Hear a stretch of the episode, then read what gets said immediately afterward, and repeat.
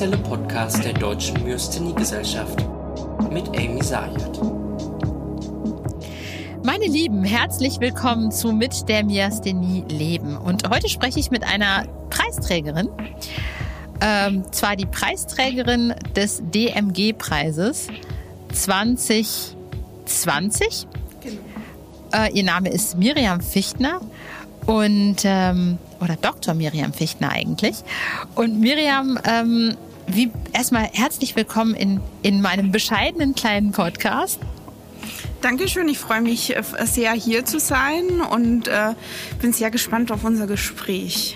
Ja, ich meine erstmal, wie bist du überhaupt zum Thema Myasthenie gekommen? Weil eigentlich bist du ja gar nicht so an der Front der BehandlerInnen, sondern du bist ja eher im Hintergrund und forschst an Dingen, die uns irgendwann mal helfen können.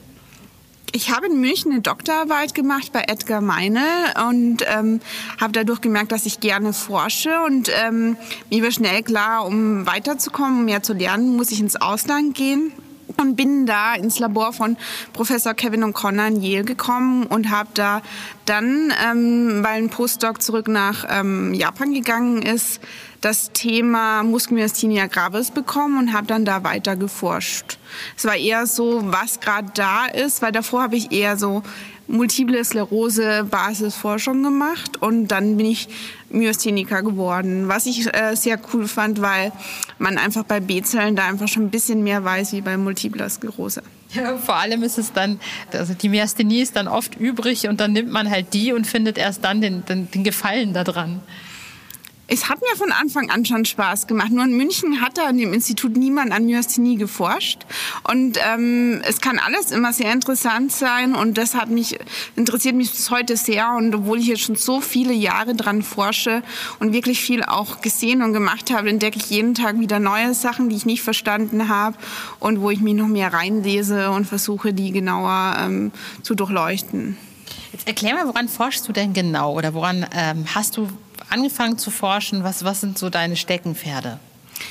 Es war bei uns der Anfang des ganzen Systems oder der ganzen Idee, wie Muskelmyasthenia gravis ein bisschen so, so ein Mechanismus dahinten, dahinter hat, war so die der Effekt von Rituximab auf Muskpatienten und dass das eigentlich relativ gut wirkt. Und da äh, war unsere Forschung zu versuchen, zu verstehen, wie entstehen diese B-Zellen, die diese Antikörper produzieren, in Muskelmyasthenia gravis im Vergleich zu diesem Acetylcholin-Rezeptor positiven, der nicht so gut funktioniert. Und da haben wir weitergeschaut und uns überlegt, ja, vielleicht in Musk ist das so eine äh, spezifische Zellart, die es genau durch dieses Rituximab noch erwischt wird. Und diese Zellart, das ist aber nicht bei Acetylcholinrezeptor positiv. Und da sind wir viele Schritte im O'Connor-Labor gegangen, um zu schauen, ja, ist es diese Zellart? Dann haben wir gesagt, ja, sie können es produzieren. Wir haben diese Zellen isoliert aus dem Blut und ich kam dann da schon rein, wo wir das schon eher wussten und dann auch schon erste Antikörper, ähm, die spezifisch gegen Muskeln aus Patienten isoliert haben. Und meine Fragen waren dann eher danach gerichtet, wenn es der Patient Rituximab erhält, dann geht es ihm viele Jahre sehr gut. Aber nach ein paar Jahren haben die ja einen Rückfall. Was ist jetzt dann der Mechanismus hinter dem Rückfall? Mhm. Entstehen dann neue B-Zellen? Oder kommen die Alten irgendwo wieder her und haben sich eigentlich die ganzen Jahre versteckt. Und das habe ich die ganzen Jahre jetzt so ein bisschen dran gearbeitet und auch insgesamt, wenn du diese Antikörper mal isoliert hast, kannst du auch in quasi wie bei Zurück in die Zukunft andersrum gehen in die Gang Vergangenheit und zu versuchen zu verstehen, wie genau diese Antikörper sich entwickelt haben. Also das waren so ungefähr meine Hauptprojekte und dann habe ich noch ein bisschen was zu Komplement bei Acetylcholinrezeptor-positiven äh, Patienten gemacht. Und bist du zu einem Schluss gekommen? Also hast du rausfinden können am Ende, was jetzt genau dieser Auslöser ist, warum ist, also woher dieser Rückfall kommt dann am Ende bei Muskelpatienten? Das haben wir herausgefunden. In der ersten Stufe konnten wir sehen, dass einige auch zum Teil krankheitsrelevante, zum Teil heißt, wir haben jetzt nicht einen von unseren krankheitserregenden Zellen gesehen, sondern Zellen, wo auch so eine gewisse Reaktivität gegen dieses Musk hatten, konnten wir nachweisen und die überleben die Therapie. Und in einer weiteren Studie bin ich noch weitergegangen und habe quasi mit dem Knüppel draufgehauen und wollte unbedingt ein Ergebnis haben.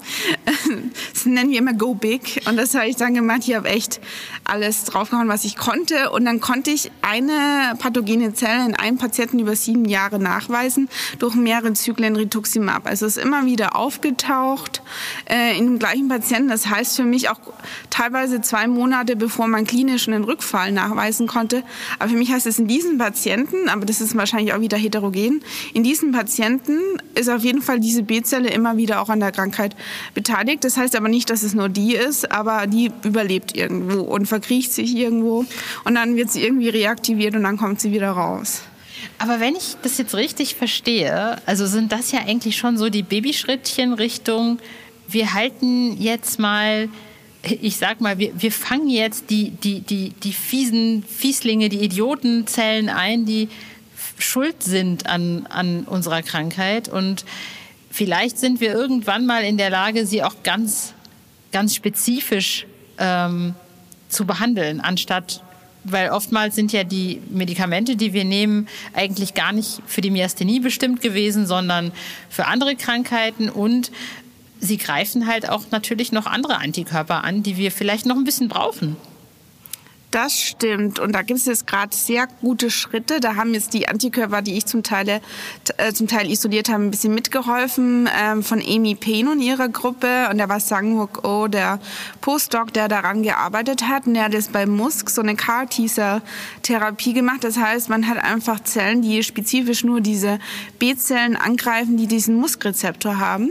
Und in den ersten Mausversuchen haben die das sehr spezifisch nur diese Zellen angegriffen, was natürlich sehr positiv positiv für die Zukunft ist.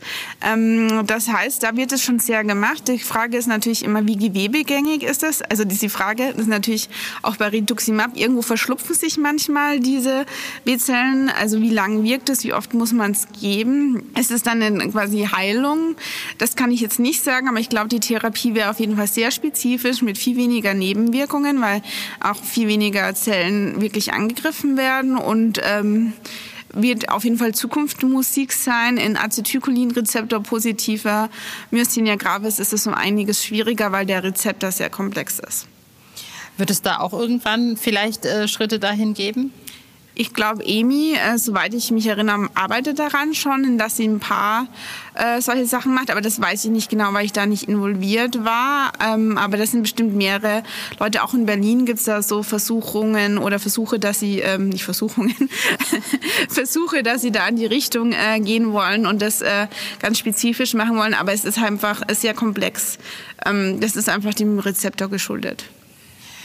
Ja, ich hoffe, dass das irgendwann mal richtig geht. Was geht denn jetzt gerade, was, woran forschst du denn jetzt gerade? Jetzt hast du das äh, abgeschlossen, hast einen Preis damit gewonnen, es ist aber auch schon drei Jahre her. Was ist jetzt, äh, woran hängst du jetzt?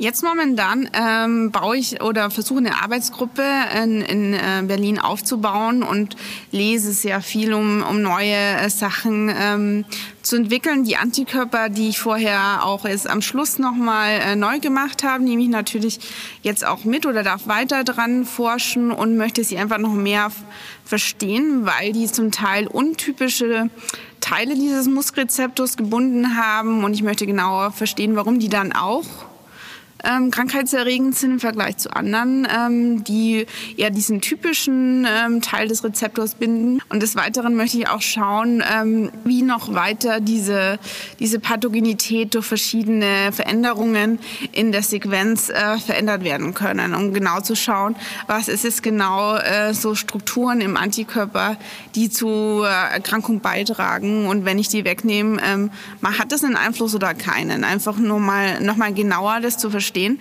weil es einfach auch extrem unterschiedlich ist und ich möchte auch mehr Antikörper bekommen, weil Muskel ist sehr selten. Total. Wir haben äh, von drei verschiedenen Patienten acht Antikörper und das ist schon viel, dass wir drei Patienten über viele Jahre hatten.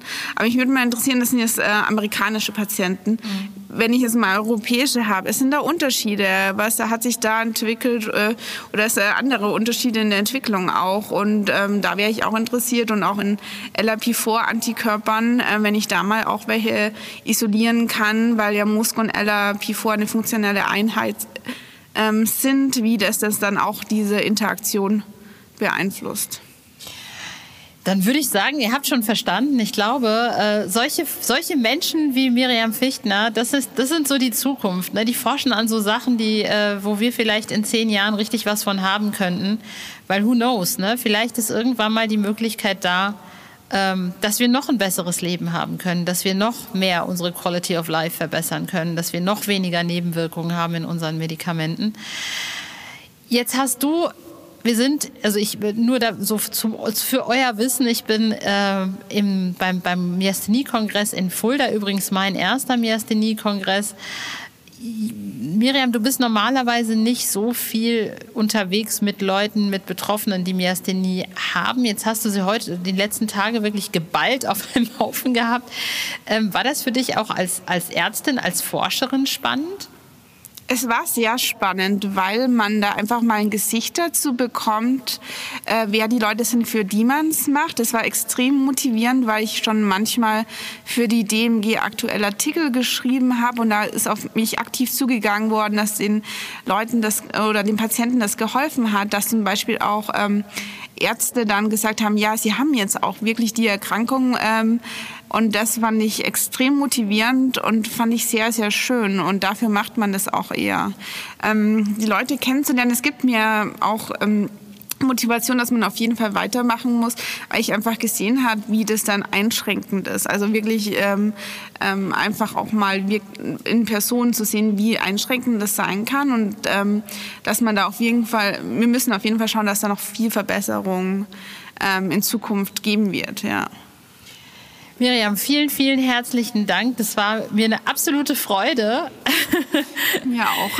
mir auch. Und ähm, meine Lieben, ich auch an euch nochmal vielen, vielen Dank fürs Zuhören. Ich habe jedes Mal Spaß, diesen Podcast zu machen, weil auch ich lerne total viel, auch durch diese Interviews und lerne dadurch auch so total viel über meine eigene Krankheit. Also von daher, ähm, ja, ich hoffe, ihr habt halb so viel Spaß wie ich, wenn nicht mehr.